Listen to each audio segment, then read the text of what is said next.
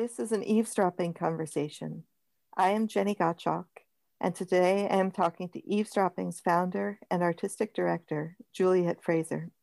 Hi, Jennie. Hi.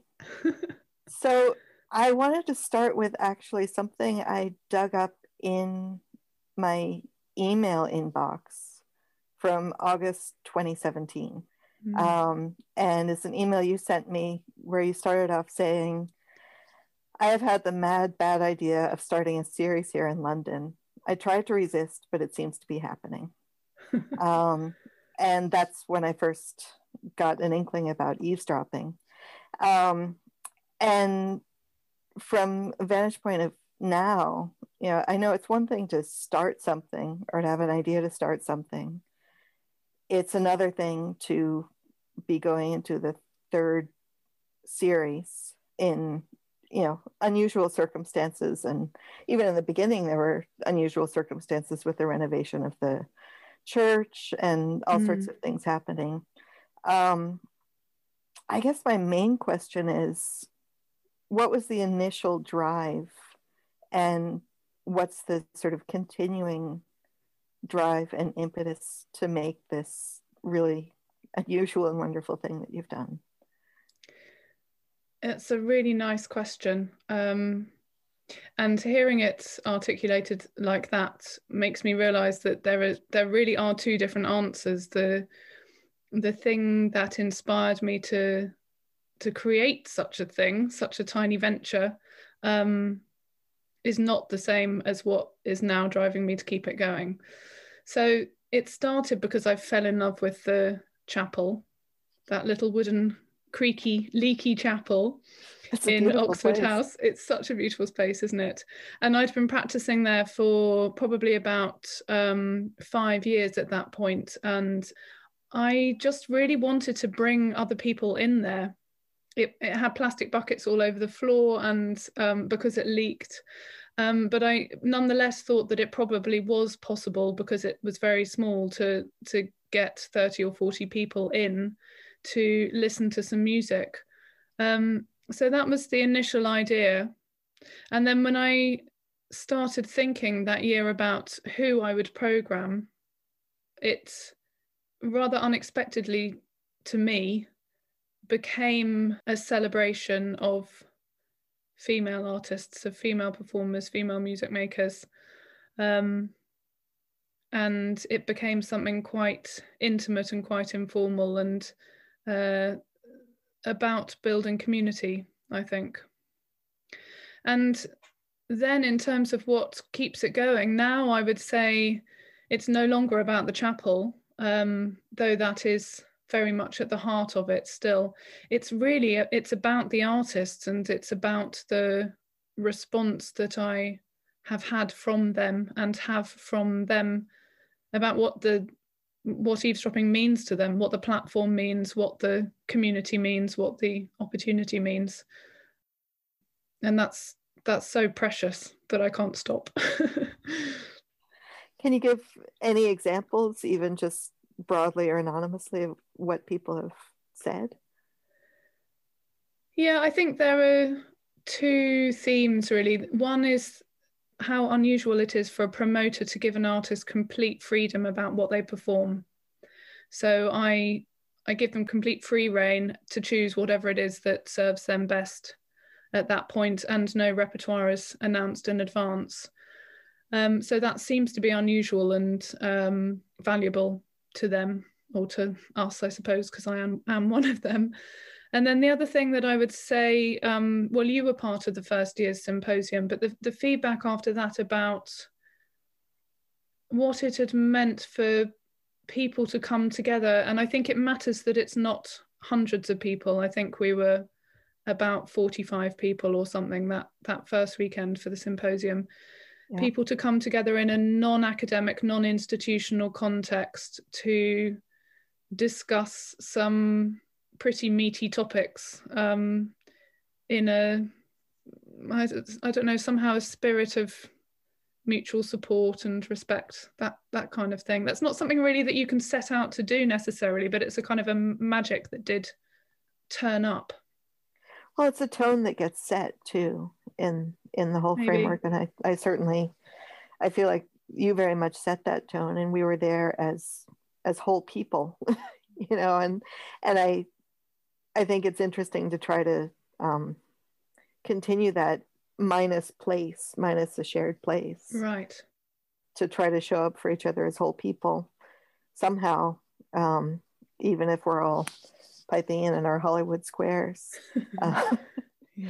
but yeah i i think that what you mentioned about not putting any constraints on the programming that seems to me like it comes straight from your own practice you know as i mean that's probably not the instruction that you're given most times. Yeah it's true. I i do feel frustrated when um when I'm having to adapt programs that have really been conceived thematically or um, even just conceived in terms of the stuff that I'm really passionate about at the moment.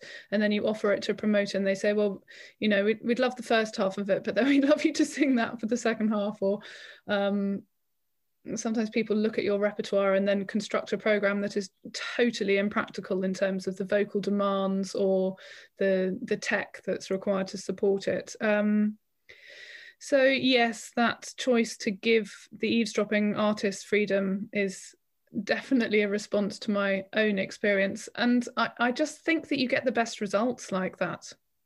I, I think the artists know what they're going to perform well. They they know the music better than anybody else. They know how it feels to to perform it. Um, so I think it's a win-win situation for everybody actually yeah it makes all kinds of sense. And you know how would they not be the experts in in the programming of the stuff that they're right. they're doing?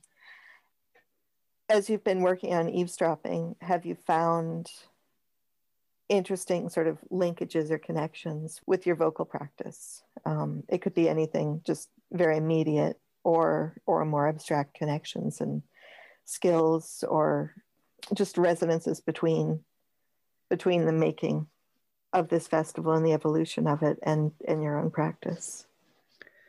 Yeah i'm not sure actually. Um, they do feel quite distinct but it's not it's not a new thing of course for me to administrate something because i um, co-founded EXAUDI Vocal Ensemble and and ran that for 12 years. So i've been on both sides of the of the stage if you like on it and um, backstage or in the office before. Um,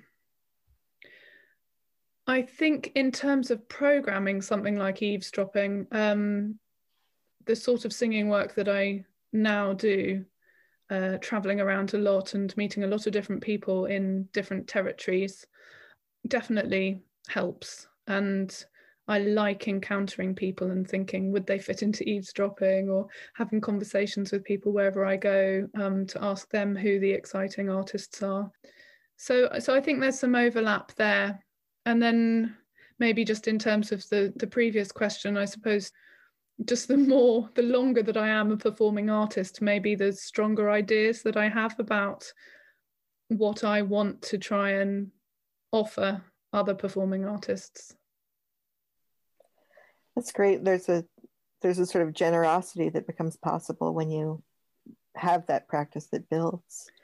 Um, yeah, I think I think that's absolutely right. I I'm very satisfied in my work and feel extremely fortunate to to do the performing that I do. Um, and I think it's probably true to say that 10 years ago I didn't have that same level of satisfaction, so perhaps didn't have quite so much to give, if you like.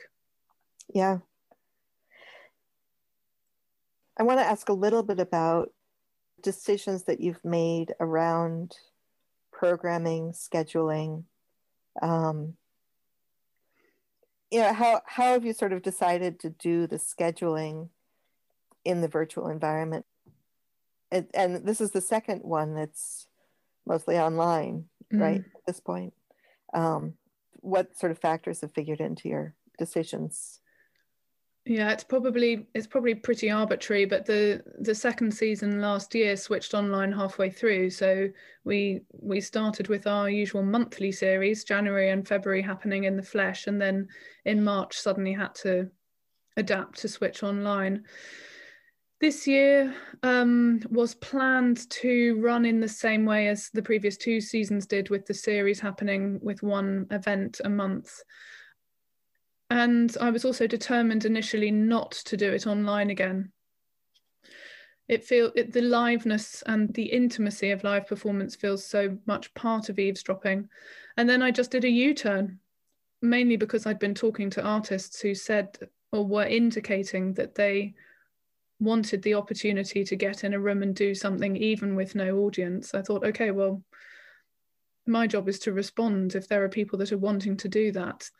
Um, and then really it was the pandemic that prompted me to to shift to a festival format to run everything in a single week because I was so tired of having to second guess what was going to happen and what wasn't going to happen because of travel restrictions or um, lockdown regulations. And I thought if we're having one event a month I'm going to be stressed out for every single one trying to second guess what's happening. Whereas at least if we shift it into a single week then it'll either happen or it won't but the whole experience yeah. will be less stretched out. And also i think even even when it's all you know online that makes a better prospect for relationship building when when there's a sense of continuity. Yeah it may do. And actually i had been flirting with with that shift even apart from the pandemic. And i i'm i haven't decided yet which model we might look at for season four, but it'll be very interesting to see how it feels this season to run it in a single week. Uh, the other consideration is that all of this has to fit between my performing engagements. So, um, so I have already started looking at the 2022 diary and trying to work out which model, which version might actually be possible for that year. Um, it's not clear yet it's really interesting to think about the symposium and my experience of the first one, mm. um, especially with what I felt is that emphasis on whole personhood that yeah. was somehow just the whole tenor of it. What do you think is the potential of the symposium in parallel with these concerts?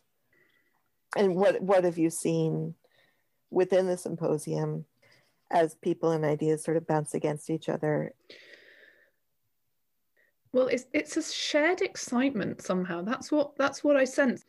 It's quite gentle but it's this um this collective sense of excitement at witnessing other people's ideas or other people's creativity. And we're so used to that in a concert format i suppose. But in the symposium you get the sense that practitioners are coming together and sharing a different side of themselves, reflections on their own practices or reflections on themes such as collaboration or um, boundaries or identity or um, well climate change and activism that we had last year.